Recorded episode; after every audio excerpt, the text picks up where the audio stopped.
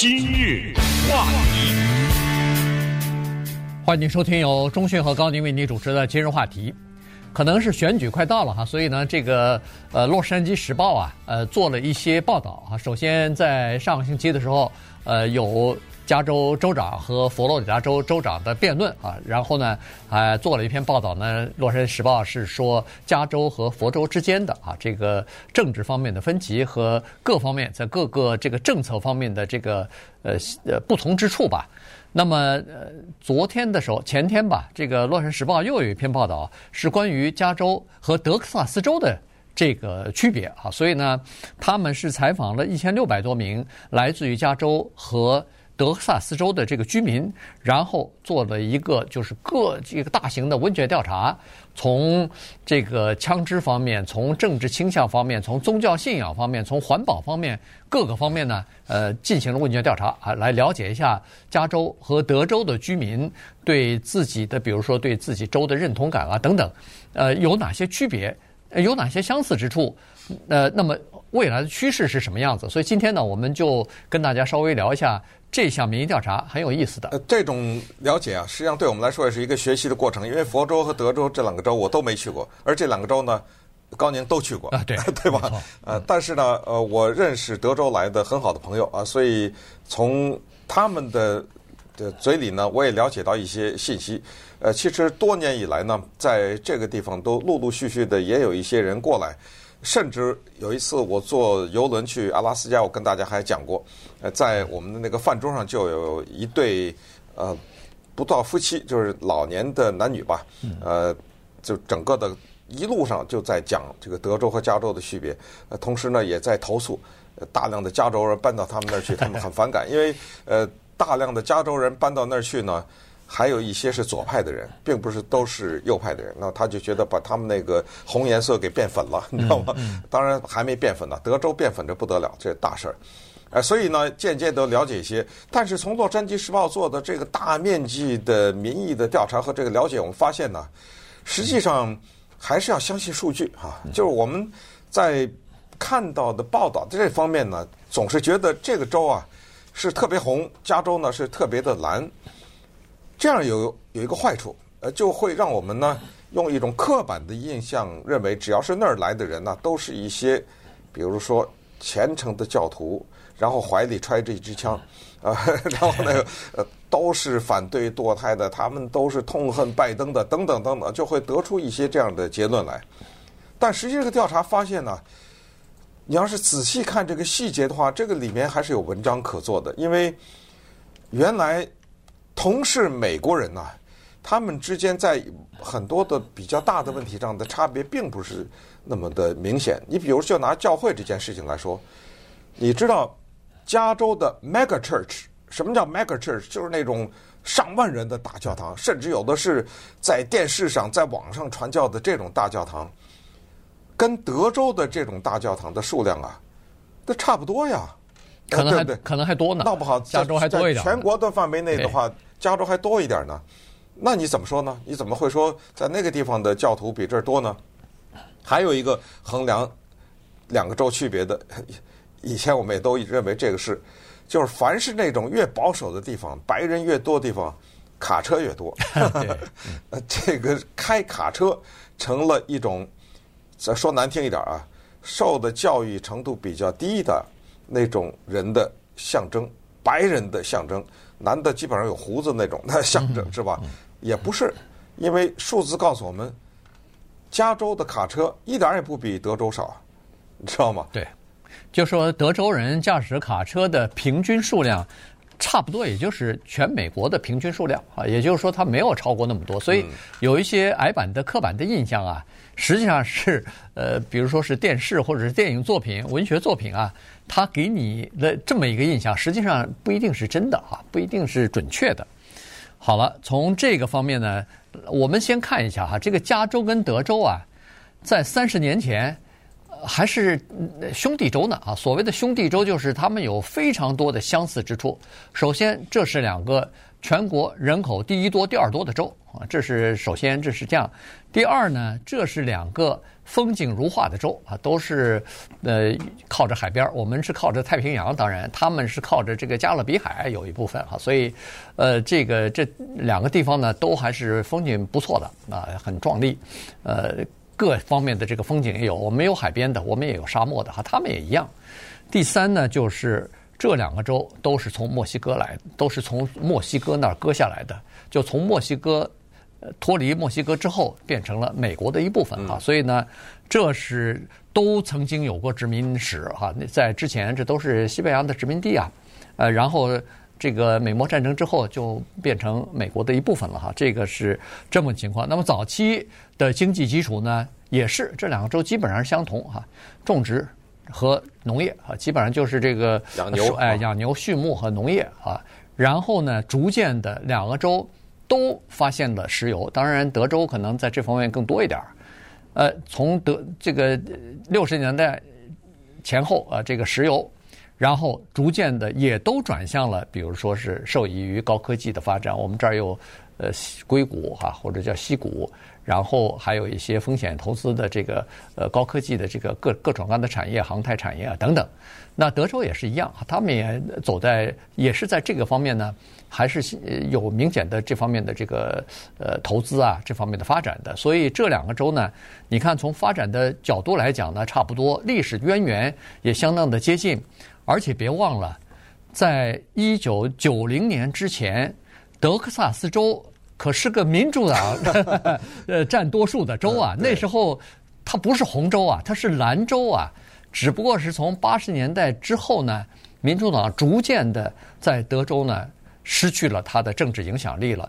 从八十年代一直失去以后，慢慢这不是说一呃一夜之间就从蓝变红了，它是经历了差不多十年的时间啊，一直到一九九四年小布希总统上任之后。这个德州从那个时候开始到现在这三十年，逐渐的从蓝变粉红变深红啊！现在呢，这这个加州跟德州呢，基本上在政治上算是分道扬镳了。这等于是大概的捋了一下过去三十来年的这个历史了啊！当然，你要是把再早的殖民时期那个呢算上，我们可以看到这两个州一路走过来的路。当年啊，有一件事情特别的大，叫做 Branch Davidian，这个大家可能都不记得了。但是我和高宁，我们那时候狂讲啊，在节目里就是 Waco 这个地方，这是德州有一个叫做大卫营，这个地方呢是一个算是基督教一个极端的派系啊。这个里面就是他盖出一个房子，盖出一片房子围起来了。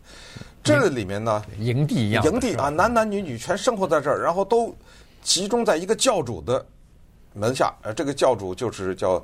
反正这个教派叫大卫教派啊，集中在这个人，哇，这个里面的生活就绝对的就是一种自成一体了啊！这人跟不知道多少女的生多少孩子哈，这种。但是为什么说这个事儿呢？因为这个事儿对于这个州从蓝变红啊，产生了一个像里程碑一样的作用，就是那个时候政府呢派了警卫部队，派了部队啊去袭击这个大卫营。因为里面的一些迫害啊，什么这些消息传出来以后呢，政府想打进去，打不进去，就跟打仗似的。对，那装装甲车啊，坦克坦克都出来了，稀里哗啦把那墙啊弄倒，结果打死了。如果我没记错的话，八十几个人，其中有孩子啊。嗯。那各种那个炸弹呐，什么往里扔，就就交火呀，等于是变成这么一个情况。这一下呢，就把这个州给变。为什么变呢？因为首先，这个里面有一个宗教自由的问题，就是说。呃，这是我们的一个信仰，怎么你把我归成邪教，那是你说呀，对不对？这是最主要就是枪支的问题，因为大本营的人都有枪，他们跟政府呢展开了殊死的枪战，但是在那个以前的德州，连手枪都不可以，好像都是非法的，对，没错，非常极端。嗯，你知道那个事件以后呢，Ann Richards 这个是一个特别著名的州长，因为他那个是民主党的州长啊，女的。特别的狠，就是那个时候在德州的死刑啊，是全美国执行最多的。呃，其他的州在那个什么慢慢等着，他就给你判死刑，但是枪不行。可是从那个事件以后呢，慢慢慢慢到了今天，我们说话的这会儿，德克萨斯州，你只要是住在那儿，你买一支手枪，不需要任何的批准、任何的申请，揣在怀里上街，对，一点问题没有。就是你去看电影、去吃饭，怀里揣一支手枪，一点问题没有。那稍等会儿我们再看一看这背后啊发生的一些人的肤色的变化和对这个政治的影响。今日话题，欢迎您继续收听由钟讯和高宁为你主持的今日话题。这段时间跟大家讲的呢是《洛杉矶时报》进行了一次大型的民调啊，他对这个加州和德克萨斯州一千六百多名居民啊进行了采访，然后得出来的一个呃民调的分析啊，就是说两州现在。呃，德克萨斯州呢越来越靠右，那么加州呢越来越靠左，双方之间的差距就在政治方面，这个自由派和保守派的这个呃这个中间的这个差距啊，现在是越来越大啊。这个其实也反映了整个美国的情况，就是变成一个相当分裂的呃国家了。那这里头呢，造成分裂比较重要的，或者说造成这个政治鸿沟影响最大的是什么族群呢？是白人族群啊，这个在这次调查当中呢，就发现了这样的一个情况。尽管在加州也好，在德克萨斯州也好，非西语裔的白人已经变成少数了。也就是说，在加州差不多有将近百分之四十的人，呃，四十多的这个人口呢是西语了。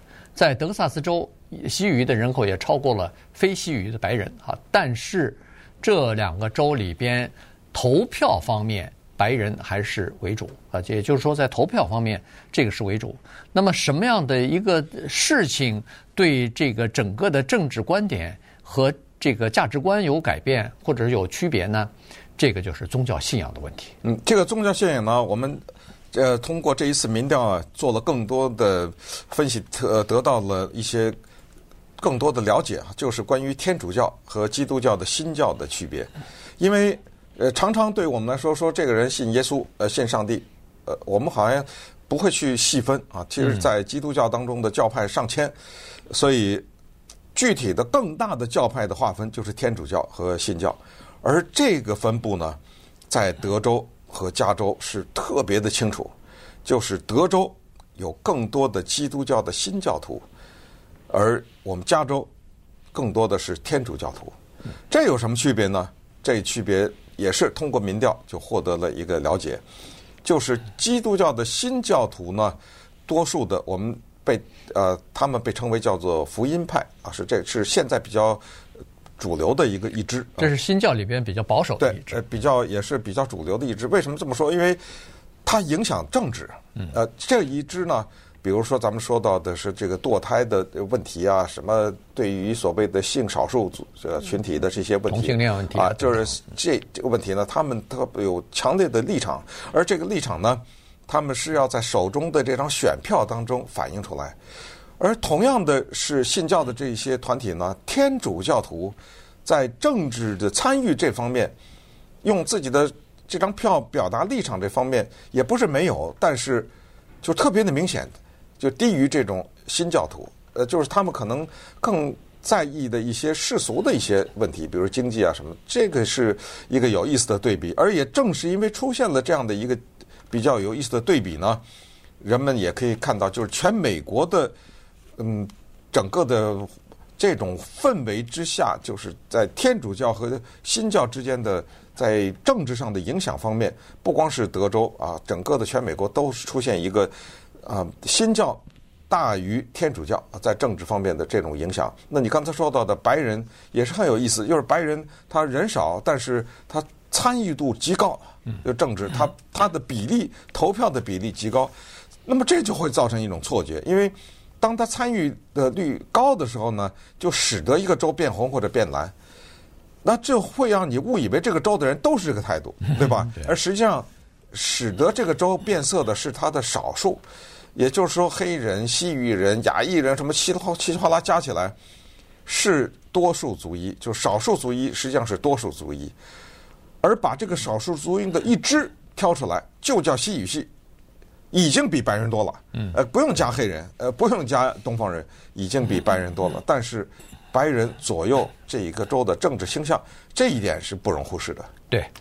呃，白人的构成呢，在加州是百分之三十四点几哈，这个百分之三十四点七，还不到百分之三十五。这个呃，就是西语人士呢，超过百分之四十了。呃，德州也是一样，德州的西语人士超过百分之四十，白人呢是比加州多一点，是百百分之三十九点八哈。呃，但是呢，在整个的这个，比如说议会啊、政府里边所占的比例呢，还是白人为主，所以在整个的。这个政策的偏向方面呢，是以白人的偏好为主的，不管是加州还是德克萨斯州，基本上都是这个情况。但是呢，这通过这次的民调发现说，这个情况有可能会逐渐的出现转变。出现转变的一个根本的因素就是有色人种在这两个州的增加。啊，这个刚才说过了，光是西语都已经超过百分之四十了，在这两个州。那么在他们还在逐渐逐渐增加，因为我们都知道西语第一是移民来的多，第二是他们的生育率比较高。啊，所以呢，在这种情况之下呢，这个西语人士就是非白人的这个少数族裔啊，可能他们的这个人数多了以后，那参加投票的人，呃呃，这个从事政治的人他就会增加啊，所以呢。